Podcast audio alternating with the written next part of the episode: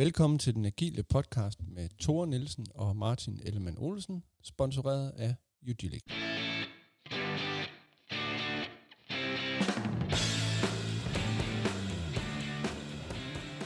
Velkommen tilbage til den agile podcast. Hej Tore. Hej Martin. Og så kan vi jo i dag sige hej til Erik. Hej Erik. Goddag med jer. Vi har nemlig en gæst med her i vores øh, virtuelle studie. Erik Korsvik Østergaard. Erik, vil du uh, sige lidt? Ja, det vil jeg meget gerne. Uh, Martin, vi har jo arbejdet sammen for uh, en del år siden inde i, inde i Proaktiv. Jeg er uddannet ingeniør. Jeg har special i uh, IT og matematik, og siden jeg blev færdig i uh, 99, der har jeg arbejdet rigtig meget med at bygge software. Jeg har været softwareudvikler og uh, projektleder og arkitekt og programleder, og hvad man nu end har arbejdet med, når man bygger software. Og øh, de sidste, jamen, hvad er det, 20 år, jeg har arbejdet med software i en eller anden art, har jeg mere og mere kigget på nye måder at, øh, at arbejde på. Deriblandt Agile og Scrum og Teal og sociokrati, alt muligt andet, som er øh, i modsætning til det, jeg ligesom blev vokset op i. Og det jeg gør nu, er, at øh, jeg har en, øh, en konsulent virksomhed, som øh, hjælper firmaer og virksomheder med at øh, kigge ind i fremtiden og skabe moderne organisationer. Så ja, det er mig. Mm, cool. Og en af grunden, nu var deklareret du lidt, at øh, vi to, vi, øh, vi kender hinanden, og det er jo fint at få det på plads. Og du er også sådan lidt en, øh, en ven af huset i forhold til Agilic, det kan vi vel, øh, det kan vi vel godt kalde dig. Ja, jeg er, jeg er også fan af jer, så det, det er fedt. Jamen, i lige måde. Så, ja. øh, vi havde jo lidt en plan om, at vi skulle invitere en masse øh, kunder til et øh, lille arrangement tilbage i april, og så kom alt det her corona jo på tværs, øh, så derfor så øh, har vi udsat det til efteråret. Og så tænkte vi, nu kunne vi jo prøve at lave en, øh, et afsnit i podcasten, hvor vi taler om nogle af de ting, vi i hvert fald ville have talt om. Vi kommer sikkert ikke til at tale om det hele, der skal også være lidt gemt til, når de, øh, når de møder op i efteråret til vores, øh, vores lille arrangement. Men du er, jo, du er jo lidt beskeden af natur, så udover den uh, intro, du selv har givet, så er du også forfatter og har skrevet to bøger om, om ledelse. Mm. Uh, og den ene, den handler jo om lederånd, The Responsive Leader, og den anden handler vel i bund og grund om organisationen, øh, som den her leder skal være med til at skabe, ikke? Det synes jeg er meget godt fortalt. Den, øh, den, den første bog, den er to år gammel nu, The Responsive Leader, og ja, den, for mig var det sådan en, øh, nu skal jeg lige samle op på det hele bog. Alle de der, alle de trends, alle de megatrends, som har påvirket, øh, hvad det vil sige at gå på arbejde nu, øh, og som har påvirket lederens rolle og lederens adfærd og mindsetet, det samlede jeg op i, øh, i den bog, og den udkom jeg så for, for to år siden. Og jeg, efter sådan en bog, så, øh, jamen, så holder man jo forfærdelig masse foredrag, eller jeg, holdt, jeg tror, jeg holder 40 foredrag om året øh, blandt andet om, øh, om fremtidens lederskab og fremtidens organisering. Og fra den første bog, der, der kunne jeg høre, at der var noget, jeg blev ved med at sige, når jeg kom et vist sted hen i min foredrag. Så begyndte jeg at snakke om, øh, øh, at, at, at teams var vigtigere end organisationen og en, en hierarkiet, og jeg blev ved med at tale om organisering i forhold til organisation. Mm. Og ud af det, der dumpede så, øh, fordi jeg også læste Frederik Lelou parallelt med, der dumpede ideen om, at der var noget med at skabe små teams, altså Teal, som Frederik Lelou, og det kommer vi nok tilbage til, Teal teams, som øh, Lelou beskriver det, i en verden af noget orange, altså i en klassisk øh, byråkratisk øh, organisering, som vi kender den fra Novo Nordisk eller DSB, eller hvad fanden det nu er. Så den der, den der blanding af øh, små teams og store organisationer bliver jeg ved med at tale om. Og ud af det, der dumpede så den anden bog, som netop hedder Teal Dots in an Orange World, med klar reference til Frederik Lelou. Mm. I forhold til, i forhold til de her teal dots uh, in an orange world, nu sagde du det lidt selv, at det orange er sådan det meget øh, hierarkiske, klassiske uh, rapportering. Uh, jeg lige vil sige ordre op fra ned, og så udfører man det. Ikke? Uh, sådan det, det gamle klassiske, øh, jeg lige vil sige fabriksparadigme. Ikke? Hvad, hvad er Thiel for et, øh, et paradigme sammenlignet med det?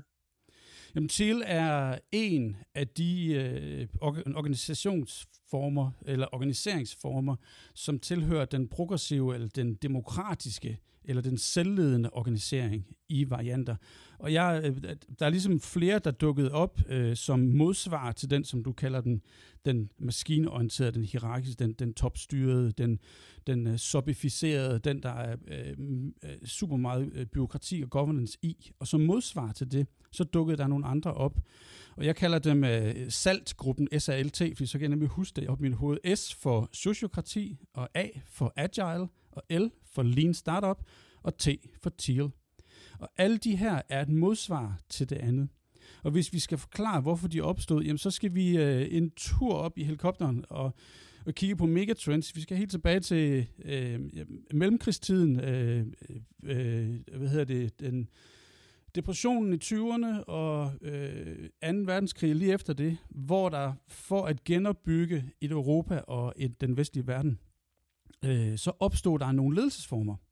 Og på det tidspunkt var de jo rigtige, de var jo, det var jo rigtig set at, øh, at lave øh, management by objectives, og lave øh, sopper og principper og hierarkier og øh, øh, opsplitning på arbejde. Alle de ting, som udgør en super fornuftig dansk produktionsvirksomhed som Novo eller Siemens, eller hvad vi nu har med at gøre. Øh, og op i øh, 70'erne, 80'erne, 90'erne, så dukker der nogle andre ting op som modsvar til det her. Det ene var en teknologiudvikling, som tog ekstremt meget fart, specielt med EDB-maskinen. Jeg ved ikke, vi, vi tilhører den alder, hvor vi har gået til EDB, og vi har, vi har været i EDB-afdelinger. Men øh, uh, IT og internet og apps og øh, Web 2.0, som jo accelererede rigtig meget i 90'erne, har muliggjort en anden form for arbejde. Samtidig med dermed har der været en sociologisk udvikling, som har øh, øh, øh som sætter en streg under søgen efter mening. Søgen efter personlig mening og søgen efter en virksomhedsmening, som sådan en som Simon Sinek med øh, The Golden Circle har været ekstremt fortaler for at have kodificeret og ligesom blevet et ikon for den der purpose-driven leadership de organisationsformer, som kommer ud af den tænkning, øh, øh, er blandt andet øh, Agile og Scrum. Og det, nu må jeg lige hjælpe mig, det agile manifest er det 2001, det blev skrevet, jeg kan faktisk ikke huske det. Ja. Øhm, som jo kodificerede og satte ord på en super fed måde at tilgå samarbejde på. I stedet for at sætte sig ned og planlægge sig til døde, så tager vi en dialog, og vi korrigerer, når vi har behov. Og alt det der med, at man øh, giver folk incitament og mandat, og man delegerer, og man giver empowerment til teamet, det er de her organiseringsformer, blandt andet TEAL, et eksempel på. Mm. Frederik Lelou i 2014, han skrev så bogen uh, Reinventing Organizations, og han tog de der farver ud fra Spiral, Di- Spiral Dynamics, og nu kan jeg simpelthen ikke huske, hvornår den bog er fra. Men ud fra det, der kom der så fem organisationstyper, startende med uh, rød, som er øh, øh, management by gunpoint, hvis man kan sige det sådan. Øh, Fear-based organization, også kaldt mafiaen. Og så er der øh, den ravgule, og nogle kalder den øh, kirken, og nogle kalder den militæret. Militæret er jeg ikke så vild med. Når jeg taler med folk fra militæret, så, er de, så bliver de rimelig pest, fordi de synes ikke, at det er den måde, de har deres organisering på. De er faktisk tværtimod, synes de, i den anden ende, chill, agile, on boss, når jeg taler med, med officeren inden fra officerskolen. Den næste farve, det er så orange. Og det er den, som er karakteriseret ved, øh, som vi snakkede om, god klassisk hierarki, sund effektivisering. Vi er gode til at producere det, vi gjorde i går, bare bedre, billigere og hurtigere. Og den næste farve øh, af de her fem, altså nummer fire, det er så green, det er family. Og den yderste og ypperligste i den her verden, det er så teal selvstyrende teams, det hele menneske, øh, de humane dyder, en balance af feminine og maskuline værdier, en oprigtig, øh, omsorgsfuld måde at tilgå både mennesket og teamet og forretningen på. Så det er ud fra det, hele begrebsverdenen kommer. Det var en, øh, det var en lang snak. Ja, ja, meget interessant. Øh, vil, vil du egentlig sætte lighedstegn med, vi, vi bliver lige lidt i samme rille, vil du sætte lighedstegn mellem TEAL, eller de TEAL dots, du beskriver, og så de agile teams, som vi for eksempel går coach? Er det, er det en af to sider af samme sag? Øh, jeg lige vil sige tomat, tomat. Ja, det er det nok langt hen ad vejen. Altså hele den der familie, SALT-familien, sociokrati og holokrati og agile scrum og lean startup og TEAL er baseret på nogle af de samme principper, og så er der varianter. Og jeg er lidt, jeg var ikke ligeglad med, hvordan man egentlig var, gør det der, fordi der er rigtig mange ting, som flyder frem og tilbage. De teams, jeg arbejder med i øjeblikket, jeg arbejder med, med to store transformationer i, i store orange virksomheder, hvor vi indfører en, en form for selvledelse.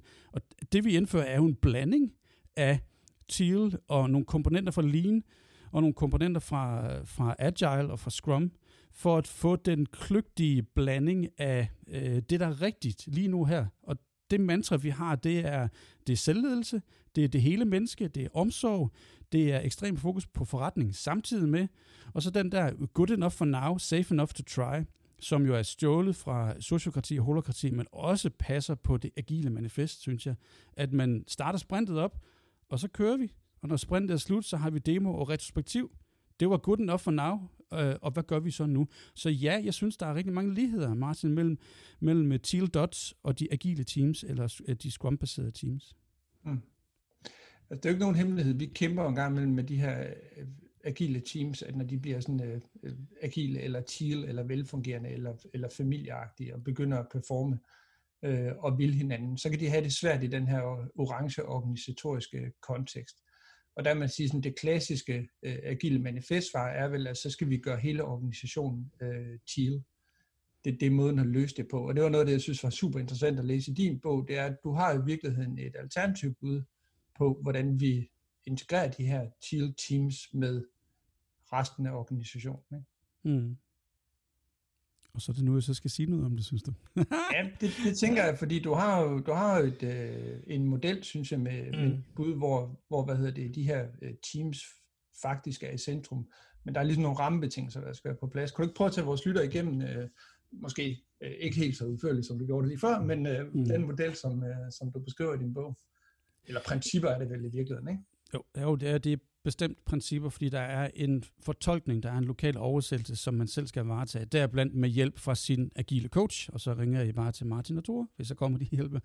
Jamen det er rigtigt. Øhm, der er ligesom to veje ind i den her. Den ene vej er den, som du siger, Martin, med at sige, når, når teamet modnes, så, øh, så er der en snitflad problematik øh, mellem det agile team og den ånd og den kultur og den samarbejdsform, der er. Og så resten. Altså, de mellemledere, de PO'er, som man møder, den form for budgettering, den form for, for, for øh, øh, ledelsesstyring, som man møder, kan komme i, i clash. Og så er det den, ene, den ene skole, at, at den, som du siger, øh, okay, så hvordan kan vi så få organisationen til at være øh, mere til? Den anden, det, er, det er så den, der, der, der, har, der har set ideen i teal, og så siger vi, okay, når vi introducerer teal eller agile, så gør vi det bare fuldstændig top-down. Alle skal køre Enterprise Agile. Alle skal køre Teal. Og jeg tror simpelthen ikke på det der. Jeg, det jeg nemlig har oplevet, det er, at det skalerer temmelig dårligt. Øhm, og jeg ved godt, jeg, nogle gange så er jeg oppe og, og, og toppes med nogen, som, øh, som kommer fra den agile eller teal skole og kun ser ønsket om at udbrede teal. Jeg kan bare se en god pointe i at lave den her blanding. Men det kræver, at øh, der er noget øh, omkring teamet, eller mellem de her teams. Og det er lige præcis det, min bog går ind og taler om. Øh, det er, hvad, hvad foregår der mellem teams, og hvad foregår der under teams. Og jeg præsenterer en, øh, en øh, ni-punktsmodel, hvor jeg har kodificeret det, jeg mener, der skal til, for at putte teamet i centrum, og så bygge mekanismer omkring teamet, og det kan være kulturskabende, eller det kan være rytmer, eller distribueret lederskab, eller white space, men det er i hvert fald det, som bogen handler om. Det er alt det, der foregår mellem de agile teams, mellem de her teal dots. Mm. Og man kan sige, at en af hjørnestenene, det er jo det her, du sagde selv, øh, Simon, Simon, uh, Simon Sinek, uh, Golden Circle, Start with Why, uh, mm. som vel er purpose, ikke? Sandt. Øh, er, er det purpose i forhold til, til teams, eller er det, hvordan teamet hooker ind i det purpose, der er i organisationen? Øh, uha, det er et fandme fedt spørgsmål. Fordi jeg, øh, formål er ekstremt stort, og det kan være enormt svært for teamsene at have med at gøre, fordi det kan blive meget, meget stort. Lad os nu tage Novo Nordisk bare lige for at tage den. Changing Diabetes. Hvordan kan man som team sidde, måske en IT-afdeling eller en produktionsafdeling, og siger, at jeg er faktisk med til at change diabetes, når jeg gør det her? Og der er nemlig en, en oversættelsesproblematik fra formålet gennem et, et lag af meningsfuldhed og ned til værdiskabelse. Men noget af det, som, som, øh, som øh, Agile og Scrum er jo super god til i den her scene, det er user storyen, som netop indeholder, at man gør noget så, således, at nogle andre kan opnå noget. Og den er jo om nogen baseret på værdiskabelsen og har det meningsfyldte eller formålet for øje. Men det kræver, at der er en oversættelse fra det, det store om næsten altruistiske formål, og så i nogle skridt en nedbrydning ned til, øh, til teamet. Men der, der var ret i, der sparker det ind. Så formålet er både noget, som skabes øh, inde i en selv, når jeg interagerer med mine medarbejdere eller mine, mine kolleger, og det sker i teamet, og det sker sammen med min PO eller min kunde, og det sker i forhold til den, altså hele organiseringen, som jeg er en del af. Mm. Ja, fordi det jeg tænkte, det var, at øh, når man laver, du sagde, en af mulighederne var ligesom at prøve at introducere agile eller teal øh, top-down på alle niveauer. Mm. Og så får man jo den her øh, naturlige, den ligger også i Scale Agile Framework, den her, øh, om det så er tre eller fire lags model, hvor ting bliver brudt ned, indtil man står med en user story, og så er der sådan, øh, kan man sige, sammenhæng mellem det, som Teams laver, og det, som er det overordnede formål.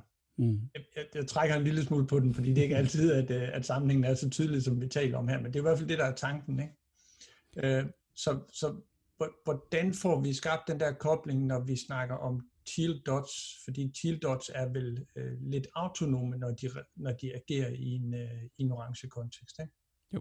Altså svømmer de bare rundt med deres eget formål, eller er de ligesom bundet sammen af et formål, eller øh, hvordan, hvordan passer det ind i forhold til det organisatoriske formål? Ja, øhm, det der får det til at hænge sammen, det er, øh, det, det er to ting. Det ene er, at øh, teamsene opstår jo, fordi de skal løse en opgave. Og de opgaver, de, de bliver distribueret gennem nogle rytmer. Og det minder temmelig meget om øh, PI-planning eller øh, nogle, øh, nogle, nogle, nogle touchpoints øh, mellem folk, der har penge, folk, der har øh, mennesker til gode, folk, der har en, en forretningsmæssig mulighed, og så folk, der har idéer for at få den løst. Så det, det her samsurium af, altså sådan en markedsplads af gode idéer og ressourcer, der opstår teams så. Øh, men vi er nødt til at have de her rytmer, hvor folk mødes. Øh, daglig huddle, daily stand-up er en essentiel del af det, helt ned i teamet. Men den idé skal lære vi meget fint op til 2, 3, 4 øh, teams eller klostre af teal dots, som så synkroniserer med hinanden. Og når det, når det så kommer på yderkanten af det, så vil der igen være en overordnet synkronisering. Så taler vi, og det ved jeg godt selv, så taler vi megasprints af måske tre måneder, hvor man synkroniserer på kryds og tværs, og så dykker ned i sit team igen. Så det, det er den ene ting, der får det til at hænge sammen. Det er de her rytmer, vi sætter op. Det andet, der får det til at hænge sammen, det er, at noget af den ledelsesopgave, der opstår for at få det til at, at ske, det er white space management. Altså white space, det er hullerne mellem, øh, mellem teamsene. Mm. Hvor, vi, øh, hvor nogen med ledelseskløgt eller med indsigt i øh, både forretning og mennesker, skal flytte viden og erf- erfaring på kryds og tværs mellem teams. Vi kan ikke forlange, at et team både skal interessere sig ekstremt meget for det de løser, og for hinanden, og samtidig have så meget båndbredde, at når de har en aha-oplevelse eller en læring, at de også er i stand til at række hånden op og flytte den over til et andet team. Jeg synes, det er unfair, fordi vi beder teamet om rigtig meget, vi pålægger dem nogle byrder. I stedet så opdager jeg oftest, at der er en øh, forbindelsesofficer eller en eller anden kløgtig person, som er i stand til at flytte viden frem og tilbage. Det kan være en, en arkitekt eller en agil coach eller en, som har en, øh, et indsigt på, på tværs, som håndterer det her white space. Så de to ting, der håndterer det, det er rytmerne, og det er white space mellem teamsene. Mm. Og, og dem, der, dem, der hvad hedder det, organiserer det her white space, det er jo ikke nødvendigvis sådan de uh, hierarkiske ledere, uh, tænker jeg. Det kan vel være uh, alle mulige rundt omkring i organisationen, som, som bare har den evne eller udviser det lederskab, uh, Jamen, og dermed rigtigt. opnår et følgeskab. Ikke? Helt rigtigt. Øhm, til nogle af de her øh, teal dots, eller de agile teams, der opstår der nogle gange, eller jeg animerer også til det, der opstår der så advisory boards. Et, et, et lille team, det kan være en team coach, eller et eksplicit forretnings advisory board, som hjælper teamet. Læg mærke til, at det er ikke en styregruppe. Vi har lige bedt teamet om at styre selv. Så hvorfor fanden skal vi så bede nogen om at have en styregrupperolle? Så i stedet for kalder vi den advisory boards. Dem, der sidder i sådan et AB, det er måske en, øh, en, en dygtig sælger, som kender markedet. Det er måske en dygtig HR-person, eller en uh, subject matter expert. Og dem, der sidder der, de sidder meget mere opportunt til at flytte den der viden frem og tilbage, som kan være en procesmæssig læring, eller en, et teknologivalg, eller hvad det for en det nu er. De, de er nemlig stand til at flytte viden frem og tilbage. Mm. Et af de, øh, vi opererer nogle gange med de her business owner grupper, eller business owner teams, som, som hjælper øh, de agile teams. Men, men det kommer nogle gange til at minde lidt om styregrupper, som du også, øh, som du også siger, det i hvert fald ikke skal være. Og det er jo mm. ikke det, der er, er tanken med det. Så, så, så hvor, ligger, hvor ligger beslutningskraften? Ligger den alene hos teamsene, eller i advisory board, eller, eller i den orange organisation? Eller et helt fjerde sted? Ja, fedt. Og det er svaret, og svaret til det, det, det er nemlig, det kommer an på. Det er så skide håndsvagt svar. Ja, det bruger, det bruger jeg tit i min egen konsulentgærning. It depends. Ja, ja. Det kommer an på, og så skal man så være kløgtig til at sige, jamen hvad er det så, det kommer an på? Det kommer an på to ting. Den kultur, man har opbygget, og teamets modenhed. Hvis teamet er moden, hvis det er velfungerende, og I har selv øh, agile målinger eller øh, andre former for, for heatmapping af, hvordan øh, teamet har det. Hvis teamet er moden, så er der stand til at træffe beslutninger selv, og dermed så giver man også vil sige, øh, beslutningsmandatet og magt, magten, eller indflydelsen i hvert fald, til teamet, så det bliver oprigtigt selvledende, oprigtigt selvkørende. Mm. Det andet er, hvis kulturen ikke er der, hvor, den, øh, hvor, hvor kulturen tillader eller opfordrer til, at man tør bestemme, at man tør tage en chance, så er det ekstremt svært for teamet at ture, også ture måske indrømme, at man tager en fejl øh, at man laver en eller anden øh, fuck-up, som, øh, som, hvor man måske smider 100.000 på gaden, eller man er nødt til at misse en deadline, eller et stykke software, der går i stykker. Øh, og det betyder så, at så bliver teamet endnu mere reaktivt, og slet ikke tør at tage en chance eller gå i dialog. Så det er en kulturting, øh, og så har det rigtig meget med teams modenhed at gøre, hvorvidt beslutningen træffes tæt på teamet eller ej. Mm. Jeg, jeg kom lige til at tænke på sidste år, der, var, der mødtes du og jeg jo nede ved Global Peter Drucker Forum. Ja. Øh, og der var hovedtemaet de her økosystemer. Mm. Øh, og det, det blev gjort, øh, det blev blæst meget op, skal vi bare sige det. Og det blev mm. nogle meget store øh, økosystemer, der også rakte langt ud over sådan de organis- klassiske organisatoriske grænser. Det må sige. Ja, er, det, er det i virkeligheden, hvad hedder det, sådan interne økosystemer? Øh, kan, man lave den, kan man lave den parallel, som man forsøger at, at skabe her? Det kan du 100%. Du kan 100% lave parallellen over mod et økosystem når man begynder at tænke på den her måde, eller kigge ned på den her måde, som jeg har, har kodificeret, så vil, man, øh, så vil man se, man begynder at genkende sådan nogle mønstre i sin organisering.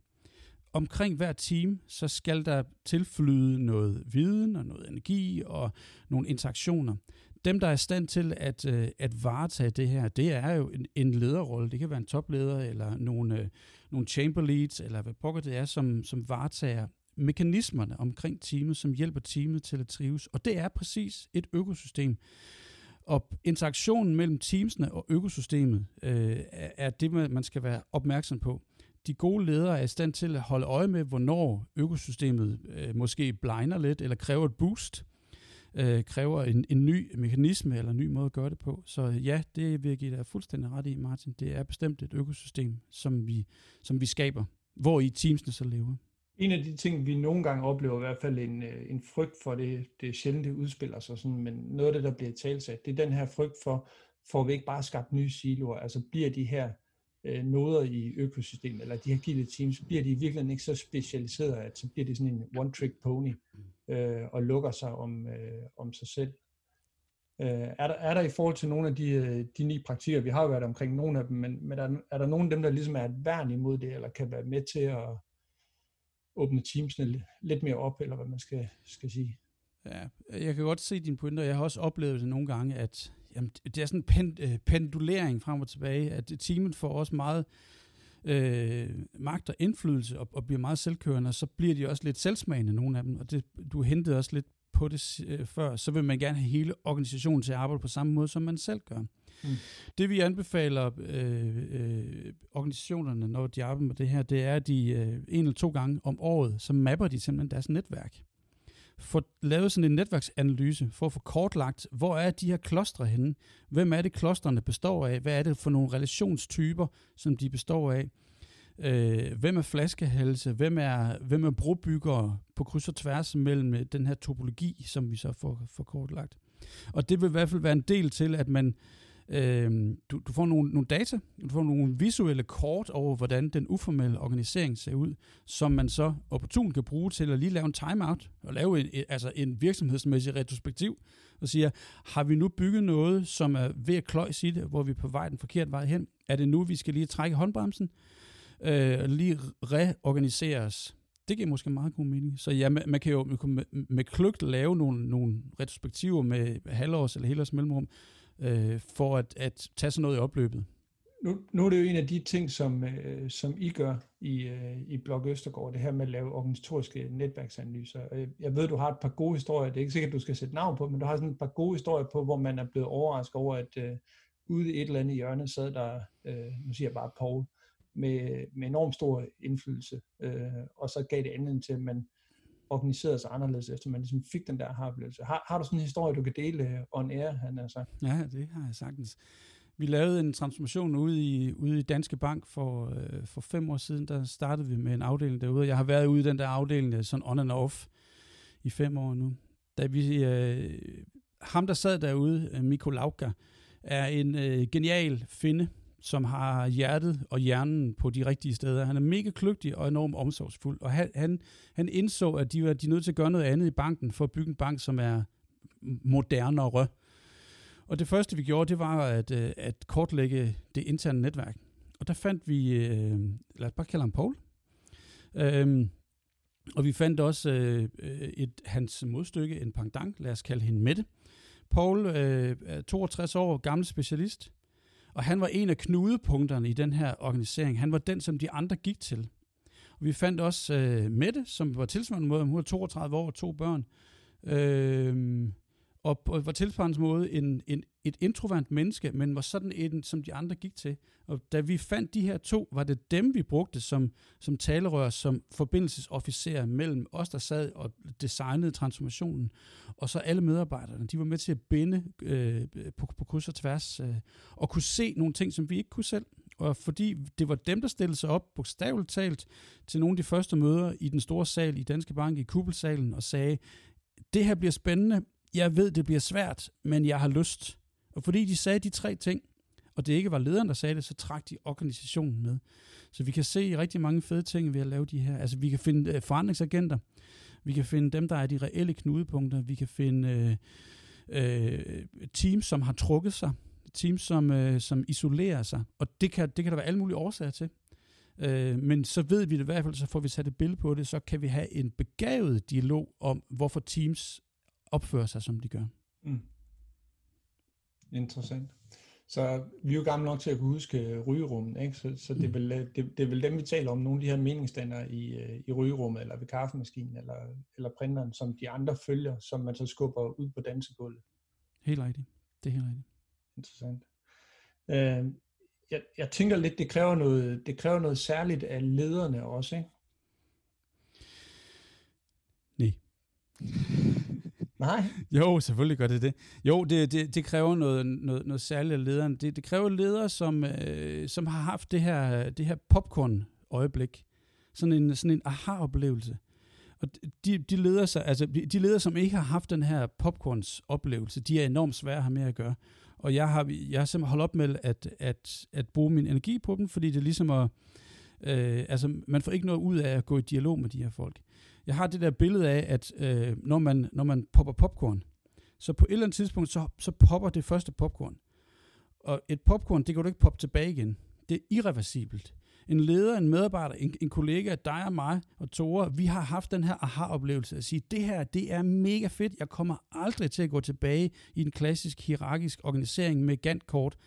Det kommer ikke til at ske, fordi vi har haft det der. Når du så sætter mere varme under den her organisering, så kommer der flere og flere popcorn, der popper ligesom sådan en normal fordeling. Og så vil der i den sidste ende være sådan nogle sure, sorte popcorn, som aldrig popper. Og dem skal man bare lade ligge over hjørnerne, de kommer aldrig til at, at flytte sig. De gode ledere, som jeg kan se, øh, øh, er, er, er med i de her transformationer, de har haft sådan et øh, popcorn moment.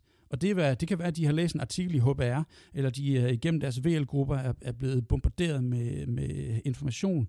Men de har haft sådan en epiphany moment. Og så rækker de ud og siger, hvad fanden gør vi?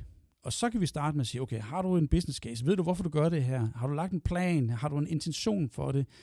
Øh, hvor meget vægter du forretning kontra, kontra mennesket? Altså er det hard skills eller human skills, der er vigtige? Og hvorfor skal du lave den her transformation? Er det for, for at redde forretningen, eller for at redde dine, dine medmennesker? Så alle de der dialoger, hvor vi ikke bare tænker forretning, men vi bringer en masse humanisme på spil, det, det kvisser vi folk på, for at høre, hvor de er henne i det her spil. Så ja, det kræver noget af lederne. Det kræver også mod, det kræver vedholdenhed, det kræver, at man indrømmer, at man laver en fejl. Nu snakker vi lige om, om corona før. En af de ting, som Øh, Mette Frederiksen sagde, da hun holdt den første pressemøde, øh, pressemøde i øh, 11. marts, det var, at hun sagde, at vi kommer til at lave fejl. Mm. Og de ledere, som tør stille sig op og sige, at det her kommer til at ske, og også når fejlen optræder, så rækker hånden op og siger, hey, det var en fuck-up, det beklager jeg, det gør jeg ikke igen, det lærte jeg noget af. Mm. Ja, det styrker altid ens lederskab, men, men derfor, som du siger, hvis ikke man har haft det der popcorn-moment, så, øh, øh så, så er det totalt angstprovokerende. Eller så tænker man, jeg har ikke lavet en fejl, det var, det var nogle ydre omstændigheder, øh, der mm. gjorde, at det gik uh, galt. Det var i hvert fald ikke min skyld. Nej, ja, det er en god pointe. Og der er enig med dig, de ledere, de, øh, de er svære at have med at gøre, ikke? Mm, sandt. Ja, og så har jeg lige lært, at jeg skal lade de der sorte popcorn ligge i skålen, i stedet for at ødelægge mine tænder på dem, men uh, sådan kan vi blive klogere. Jeg, jeg tænker lidt, øh, jeg kunne godt tænke mig at snakke lidt mere øh, corona og alt det, der sker lige nu, men hvis vi lige runder bogen af, så, så er der jo de her, hvad hedder det, jeg snakker om de selvorganiserende, øh, eller selvstyrende. Kalder du dem selvorganiserende eller selvstyrende, og differentierer du mellem det i øvrigt? Jeg er egentlig ligeglad. Jeg, jeg ved godt, der er en, der er en, en nuanceforskel, og der er skoler, som kalder dem selvledende og selvstyrende. Når jeg står ude i en ledergruppe, og jeg står med, med 150 medarbejdere, altså, det er lige meget. Fordi de ved godt, hvad det handler om. Ja, så vi har det selvorganiserende team, vi har, hvad hedder det, vi har den her formålsdrevet øh, organisation øh, som platform, vi har kultur og følgeskab, vi har individuel coaching og stewardship, vi har advisory board, det har vi snakket lidt om. Øh, netværket mellem teamsene har vi talt om. Den her rytme på tværs af teams, altså den organisatoriske rytme, og så det her øh, white space management, og så distribueret ledelse, og det at, hvad hedder det, distribuere øh, beslutningskraften, kan man sige, i, i organisationen. Mm. Øh, er, er der nogle af dem, du tænker, vi har, vi har været lidt for lette henover, som du har sådan en særlig øh, passion for, at vi lige, øh, du lige får lov at snakke lidt mere om? Øh, når jeg spørger, ja, det er der. Når, når, når jeg spørger de ledere, som er mest progressive om, hvad det er, der er vigtigst, så peger de ikke overraskende på formål og kultur, som det absolut øh, mest afgørende for, at det her kan lade sig gøre. Men det er altså poppet ledere, som er i en poppet organisering. Så når vi er helt derude, hvor vi taler selvledelse og selvstyring og sociokrati og holokrati. Når jeg går tilbage og taler med ledere, som er i en orange-organisering, og, og de ser den her øh, 3x3-model, øh, så går det pludselig op for dem, at de kan bruge den til at diagnostisere, det sige, hvor det er gået galt henne. Og noget det, de slår fat i, det er noget med sprogbrug. For eksempel, at vi ikke kalder det styregrupper, men vi kalder det advisory boards og vi ikke kalder det organisation, men organisering. Så hele det med, at vi er, vi er bevidste om, hvad det er for nogle ord, vi bruger, når vi i, i tale sætter den måde, vi arbejder på. Det synes jeg er en essentiel del af det, at vi med vilje øh, laver en parlør. Jeg sidder med en, en ledergruppe og simpelthen lavet en par lør, en 4-5 sætninger, så det er dem, vi bruger. Vi træner hinanden i det. Øh, jeg sad sammen med en, en, en leder for nogle, øh, for nogle måneder siden, øh, og han var i gang med sådan en, en, en samtale med en, en medarbejder, det var sådan en ledergruppe, og der sad vi, jeg, jeg sad med som, som coach, og så var han halvvejs nede i sætningen, og så greb han sig selv i den og sagde, ved du hvad, den sætning vil jeg faktisk godt lige lave om. Og han var nemlig stærk nok, han var poppet, han øh, øh, øh, indrømmede, at han lavede en fejl, og så tog han sætningen igen, men brugte de ord, vi havde aftalt, vi skal bruge, og hele samtalen ændrede sig, og hen, hende han sad og, aftale, og eller delegerede med, lyste op på en helt anden måde, fordi hun blev anerkendt og inkluderet. Så der ligger noget i, at, at man er bevidst om sit sprogbrug, når man går ind og arbejder på den her måde. Ja. Det, det, er meget, det er meget enig med dig i, og det, den fælde falder jeg også en gang imellem. Så, så siger jeg agile eller scrum sådan lidt i flæng, ikke? Mm og, og så opdager der nogen, der går utrolig meget op i det. Og det er måske dem, der ikke er så langt på rejsen, fordi de er i gang med at forstå, hvad er det egentlig, jeg siger, så de hopper ikke så lidt elegant hen over det, og hænger sig faktisk i de ord, der bliver brugt. Det. Jo, det, her, det gør jeg det også selv en gang imellem. Jeg laver også selv de der fejl. Det, det jeg træner dem, jeg omgiver mig med, det er øh, i at, at fange mig i fejlene, så jeg kan blive bevidst om dem. Så vi laver sådan, sådan en kodex om, øh, hvis vi fanger hinanden i den der fejl, så har vi et eller andet kodeord, så siger vi måske bare, at det lyder helt vildt banalt, så siger vi måske smølf. Mm. Fordi så, så er det et kodeord for hele den der, vi skal passe på, hvordan vi taler, hvordan vi agerer. Jeg behøver ikke sætte scenen, jeg kan bare lige afbryde og sige, hov, Martin, smølf. Gud ja, det ved du egentlig godt. Tak, det var godt. Tak, Erik. Og så, det, det lyder mega banalt og fjollet, men netop måske fordi det er det, så pakker det det hele i sådan en marketerning, og så er det pludselig blevet ufarligt at afbryde. Hmm. Jeg troede, det var et kælenavn, alle de her år, du har kaldt mig smølf. så jeg bliver så utrolig klog af det. Er, det er fantastisk. Øhm, men, men jeg, og inden vi hopper videre til corona, så kunne jeg egentlig godt lige tænke mig, at jeg havde bare lige et par spørgsmål til, til bogen, Erik. Øhm, og det er fordi, jeg læste også Lalu i 2014, og øh, havde en eller anden form for et popcorn moment der.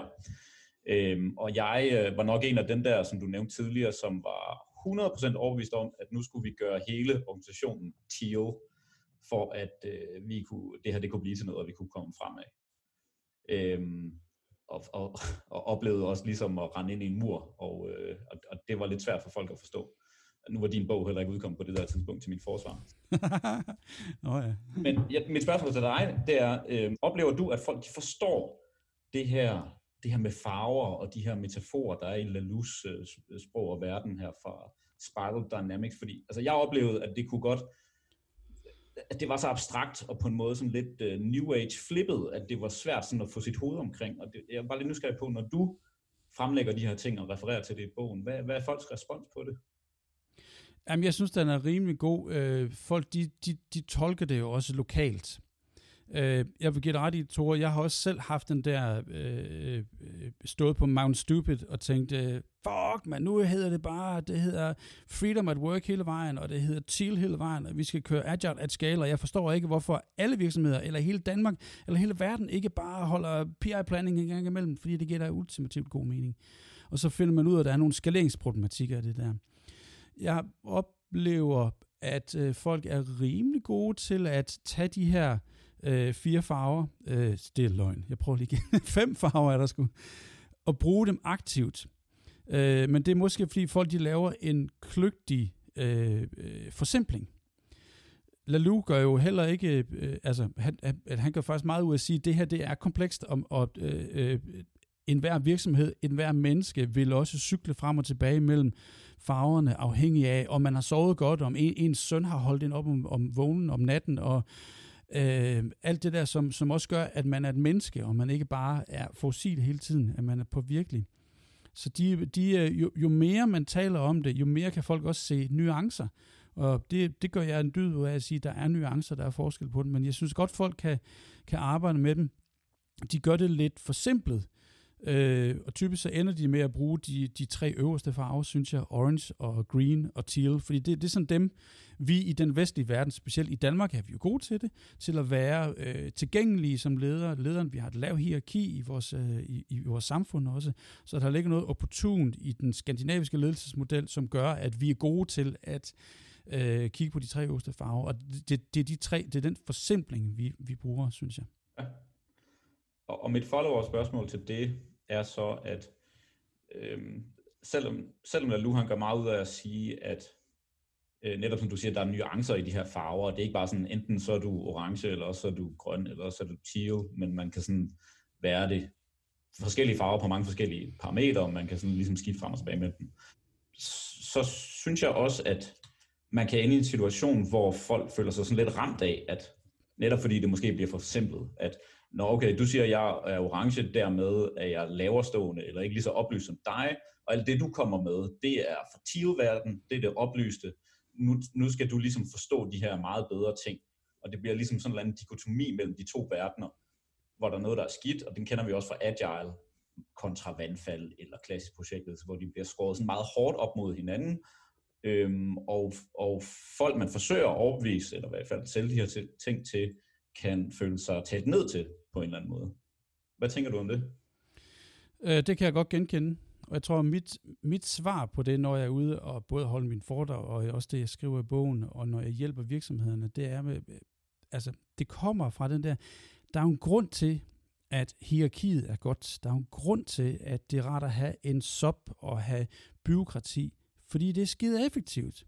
Vi skal ikke forklejne det, vi skal ikke forklejne vores historie, ligesom vi ikke forklejner de valg, vores forældre har truffet, eller den måde, som samfundet blev bygget op i 60'erne, 70'erne, den måde, vi byggede virksomheder på. Det var jo sandt på det tidspunkt. Så derfor siger vi jo også, at jeg siger i hvert fald, at ja, øh, hi- hierarkiet kan noget fedt. Det giver en masse tryghed, det giver noget forudsigelighed, det giver noget, noget, noget kontrol og noget, noget styring, og nogle gange er det det, der er behov for. Andre gange er der behov for fat boys og pizzaer og post-its og stand-up møder og alt det andet karikeret. Nu skitter vi det ekstremt journalistisk skarpt op. Men nogle gange er der behov for orange, fordi det er pis fedt. Nogle gange er der behov for teal, fordi det er pis fedt. Og det jeg gerne vil ind på, det er, at man skal forstå, at vi har behov for begge dele. Jacob Morgan, han kalder det flatarki, den her blanding af flad og hierarki. Det er et flatarki, skide godt ord.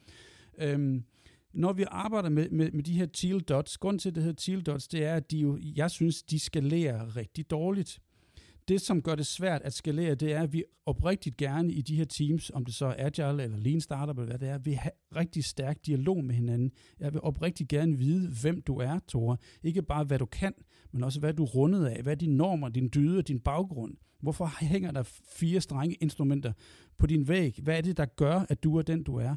Og hvis vi engagerer så meget i hinanden, så bliver vi fyldt op Vores båndbredde bliver fyldt, vores emotionelle båndbredde bliver fyldt, og dermed, når, når der så kommer to, tre, fire folk ind i vores teams, vi også skal forholde os til, jamen så knækker teamet per natur i to teal dots. Det sker bare. Og det vi går ind og siger nu, det er at sige, jamen det gør ikke noget. Vi skal ikke, vi skal ikke tvinge et team til at være så stort, fordi det bare det knækker af sig selv. Og derfor har det her nogle ydre grænser af skalering. Øh, hvad hedder han? Øh, Donbar har ikke bare et nummer, som hedder 150, der er en hel række af numre, som man netop kommer, som kommer fra, ud fra antropologien og siger, når teams når en vis størrelse, så knækker de i subkultur. Og det vi så går ind og siger nu er at sige, fint, det der bare skal være mellem de her teal dots, det er en begavet, moderne version af Orange. Orange er limen mellem teams, når de går i stykker, når de, når de vokser så meget, at de går i stykker. Spændende. Og det er også det, øh, er det, hvad hedder det, gårde, der der hver gang en organisation bliver, er det 250, de bliver, øh, det er ikke helt Donbass 150, men er det 250, så splitter de det op i en, øh, i en ny organisation, så, så bliver man simpelthen for store til at være den her udvidet familie øh, eller bekendtskabskreds. Og så skal man ud i en, i en ny organisation. Det, det er vel noget af det samme, vi taler om her, ikke? Spot on. Øh, Vincit i Finland gør det også. De har sådan nogle indre øh, virksomheder, og, og når de vokser til, til, til 80, så bliver de splittet hårdt. Så bliver de splittet i to. Mm. Og det, det, det er fuldstændig samme årsag, at kulturen bliver så stor, at jeg ikke kan genkende de her ansigter. Jeg kan ikke genkende Martin, om du er med i min klan eller ej. Og det, og det gør, så kan jeg ikke forholde mig til dig på den måde, som, som ånden og kulturen tilsiger, at vi skal. Så ja, det, det kan jeg fuldstændig genkende det er skide interessant at tage antropologi og putte ned i det her, fordi det giver os nogle andre forståelse for, hvorfor teams knækker. Og i stedet for, at vi arbejder mod det, så accepterer vi det og bygger noget mellem dem i stedet for. Mm. Nå, inden det stikker helt af, fordi det, det, er, det er en ny flanke, vi åbner. Det, det kunne vi sikkert få masser af tid til at gå med.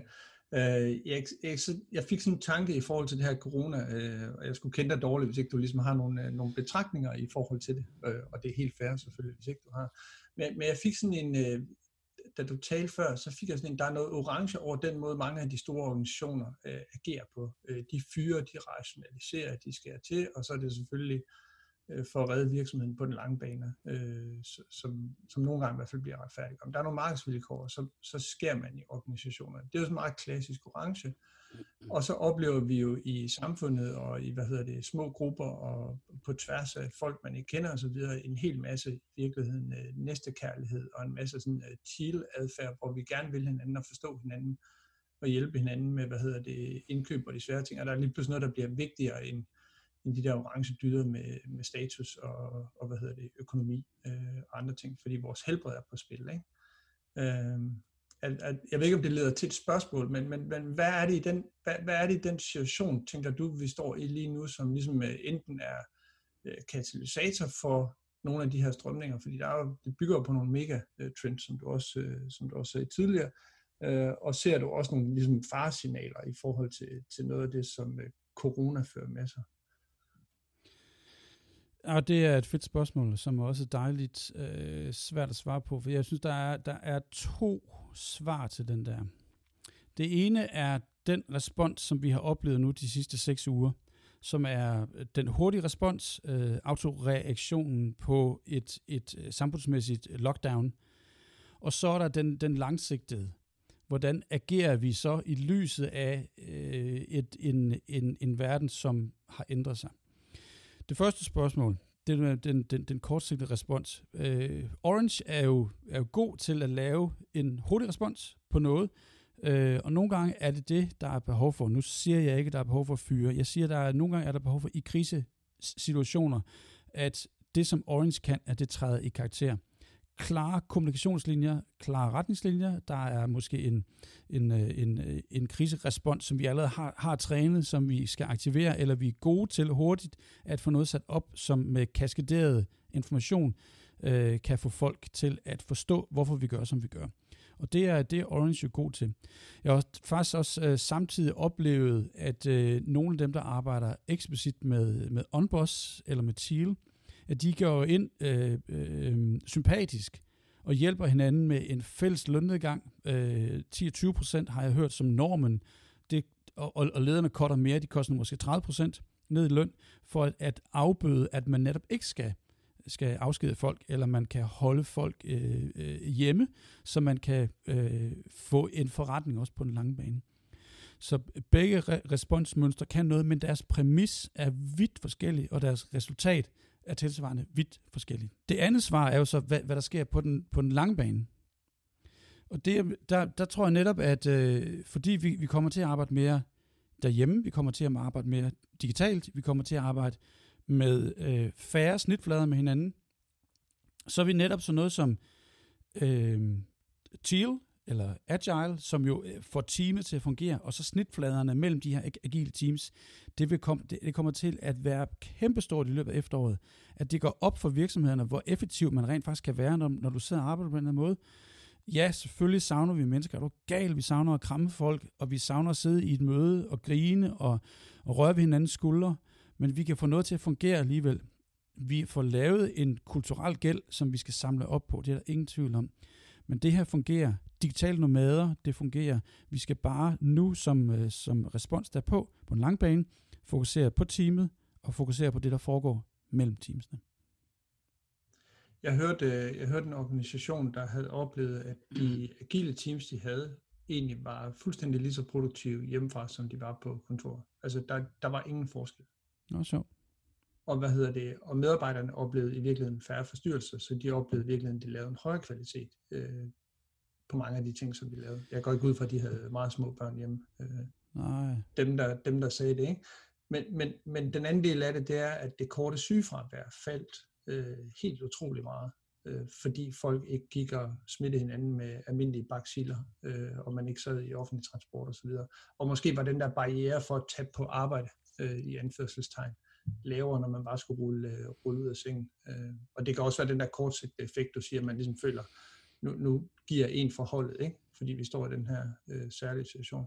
Men, mm. men jeg, jeg tænker også, der for de her teams kommer til at mangle noget. Altså vi er nødt til at finde en måde, hvor de også får skabt øh, muligheden for at kramme, ikke? Øh, når vi kommer på den anden side af det her. Jo. Relationerne kommer til på en eller anden måde at, at mangle noget også, ikke? Jo, du kaldte det næste kærlighed før. Om man kalder næste kærlighed, eller, eller omsorg, eller tilstedeværelse som, som leder, det, det, er, det mangler vi helt klart. De ledere, som har det, eller, eller havde det i forvejen, og egentlig bare latent skal krasse det frem og bringe det frem, de, de kommer til at de kommer til at have det godt. Det er løgn. De kommer ikke til at have det godt. De, de kommer til at, at, at have det nemmere ved at få teamets omsorg til at, at, at, at være høj. Det er klart, fordi de allerede har øvet sig på det. De der teams, som, som du refererer til, som, som sagde, at de var lige så produktive, Martin, ved du, om, om de i forvejen havde oparbejdet en, altså var de modne, havde de arbejdet med det længe, før de kunne gøre det? Jamen det var, det var faktisk lidt, øh, lidt det, jeg også synes var overraskende. De var faktisk ikke specielt modne. Altså jeg har også hørt fra modne teams, der bare tilpasser sig og får det til at fungere. Men i virkeligheden var de ikke specielt øh, modne, men de var etableret som et team og ville gerne hinanden og fandt så ud af, hvordan de gjorde det. Ikke? Så jeg tror, mange af de her teams har jo en, og, og det, er jo, det ligger også i det agile manifest, Embrace Change, altså de, de er jo på en eller anden måde skræddersyet til den situation, ulykkelige situation, som, øh, som, vi, øh, som vi står i. Ikke? Men kræver det så ikke, at, at uh, Scrum Masteren, eller den, den, der er faciliterende leder, den omsorgsfulde leder, er mega god til at gøre det der? I hvert fald for de ikke, ikke så modne teams, der, der, vil det, der vil det typisk være centreret omkring Scrum Masteren eller Product Owneren, men en ledelsesfigur i, øh, i teamet. Ikke? Mm. Det behøver jo ikke, øh, som du også sagde før, hvis man laver sådan en organisatorisk netværksanalyse på sådan en lille team på syv mand, så behøver det jo ikke være, være hvad hedder det, Scrum Masteren, der er lige, der binder de andre sammen. Men, men jo, det kræver selvfølgelig noget ekstra af, af Scrum Masteren, og det kræver også noget i omstillingen fra, hvis man har fysiske tavler til digitale, og hvordan holder vi så daily stand-up og så videre, og så videre. Ikke? Mm. Øhm, en af de ting, jeg har opfordret nogle af de team, jeg har haft med at gøre til, det er simpelthen at gå ind og genbesøge de her spilleregler og sige, nu, nu er det en helt anden situation, nu, nu genstarter vi så at sige teamet, og vi er nødt til at genbesøge de der spilleregler. Og måske er klokken 9 ikke det bedste tidspunkt længere at holde et stand-up møde på, fordi der står jeg altså lige med nogle unger, der skal sætte i gang med nogle lektier i noget hjemmeskoling, halvøjsa. Mm. Øh, så for vores familie fungerer XYZ bedre, ikke? Og så, og så ligesom have en respekt for det i, øh, i teamet. Det, og det er jo lidt tilbage til den her næste kærlighed, eller respekt, eller omsorg, du siger, øh, have forståelse for det, ikke? Helt sikkert, helt sikkert. De, øh, de teams, som har stor øh, emotionel intelligens, de er bedre klædt på til det her. Og det er også, det er også de, de teams, som når de, når de starter deres, øh, deres videomøder, så går de ikke bare direkte på, men de starter lige med at kigge, hey Thor, hvorfor hænger de der guitar på baggrunden? Altså den der, som, de, de teams, som, som spotter alt andet, før vi går ind og, og, og arbejder, det er klart dem, som, øh, som trives bedst øh, med det her. Hmm. Hvis, hvis jeg sådan skal prøve at drage en konk- konklusion på det, og, og nu tror jeg, du skal høre godt efter, fordi der er far for, at jeg ligesom er, hvad hedder det, confirmation bias, der bare øh, øh konkluderer det, jeg gerne øh, selv vil have, skulle være, skulle være sandheden. Men så, jeg hører dig lidt sige, at de her øh, teal teams, altså teams, som er sådan øh, modne, agile teams, der vil hinanden, øh, og dyrker relationerne, og dyrker hinanden øh, som, som team, er i virkeligheden bedre stillet, uanset om vi står i den situation, vi står i nu, fordi det er jo sådan en disruption øh, her nu øh, med meget stor kraft, øh, eller vi i virkeligheden sad tilbage før det her skete, eller måske efter det her skete, fordi der er jo en kompleksitet i verden lige nu, og i de opgaver, vi løser, hvor vi har behov for de her team. Så uagtet om det var corona eller ej, så vil det ligesom, hvad hedder det, være, så vil de teams have det nemmere øh, ved at komme igennem, ikke? eller ved at omstille sig. Det tror det tror du ret i. Øh, jeg tror også, man skal være opmærksom på, øh, altså den, den leder, som så holder øje med økosystemet, der er blandt teams modenhed og teams trivsel, vil også se, at den dynamiske stabilitet, som de her teams har, den er netop dynamisk. Den kommer et eller andet sted fra. Og de her ledere, eller, øh, eller teamcoaches, eller teamet selv, som pludselig ser, at nu falder dynamikken, de er også i stand til at vide, hvorfor den falder. Om det så er, at vi er blevet øh, udmattet, nu har vi siddet i lockdown i seks uger, er det fordi, vi, øh, vi taler forbi hinanden? Er det fordi, der er noget dårlig lyd på vores mikrofoner? Hvad er det, som gør, at, at dynamikken falder? Og de er i stand til at spotte det der. Og det er faktisk den der opmærksomhed på øh, katalysatoren for dynamikken, tror jeg, er den afgørende faktor for det her, som, som, som, som hjælper teamsene gennem det. Ja, interessant. Så det, jeg hører dig sige, det er, at øh, begge dine bøger er stadig øh, super relevante, også, øh, også i den her øh, coronatid. Øh, ja, også fordi det er jo mega ujævnt fordelt. Altså, der er nogen, der er super, super ramt af corona, og der er nogen, der tjener ekstremt gode penge i øjeblikket. Og, og folks for, forståelse af altså, upagtet pandemi og work from home, så er folks forståelse af ledelsesbegrebet stadigvæk ujævnt fordelt. Så ja, det synes jeg, det er bestemt. Jeg har sindssygt mange spørgsmål, men jeg skal nok prøve at hensyn til tiden og, og nøjes med et, eller cirka et. Øhm, nu, du nævnte jo øh, lidt i din indledning omkring, at, at de her, når der er krige og efterkrigen og så videre, at vi, vi ligesom rykker os på, på nogle af de her ting, som vi alle tre arbejder med, altså hvordan vi arbejder, hvordan vi organiserer os, øh, hvordan, hvad end vi kalder det, agile, future of work, øh, salt, eller hvad, hvad det var, du, hvordan du forkortede det før. Øh, hvis du skal komme med et bud på, hvordan, nu, nu er vi jo nok desværre ret tidligt i, i den her indeværende krise, og vi ved selvfølgelig ikke af gode grunde, hvordan det udvikler sig. Men bare sådan en øh, mavefornemmelse, altså på hvilke måder tror du, at sådan en krise som corona nu her, den øh, accelererer eller hjælper det, vi ligesom har gang i, altså det der med at transformere organisationer?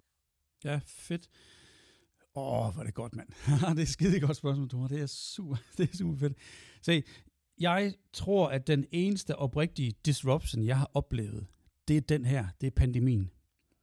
Øh, ja, jeg har måske oplevet øh, øh, internettets introduktion. Det har taget 30 år. Øh, jeg oplevede også dengang øh, App Store kom på vores telefoner. Det var også en forandringsmæssig disruption, men der har været ganske få, som er, altså som vi kan huske, som jeg arbejder med, som er oprigtige disruptions. Det her er en af dem. Dem ser vi sjældent, heldigvis, fordi de gør mega, mega ondt jeg, jeg tror, at den her type disruption, som tvinger os nu til at arbejde digitalt, arbejde hjemmefra, bruge videokald, øh, øh, forstå autonomi, forstå automatisering, øh, forstå, hvad det vil sige at lave øh, telemedicin, at øh, man går i, går i banken online, at vi måske øh, kommer til at undvære øh, kontanter, at øh, altså alle de der ting, som ligger latent, de, dem bliver der nu sat boost under. Det er der ingen tvivl om. Der er en rapport, jeg klart vil anbefale, man læser, og den, den er udgivet af Instituttet, Instituttet for Fremtidsforskning, og den, den hedder The Quarantine Kit, COVID-19 Quarantine Kit, den er sindssygt god. De, de hiver 14 megatrends frem, og for hver af de 14 har de sådan to-tre to, sætninger, som beskriver, det her kommer måske til at ske.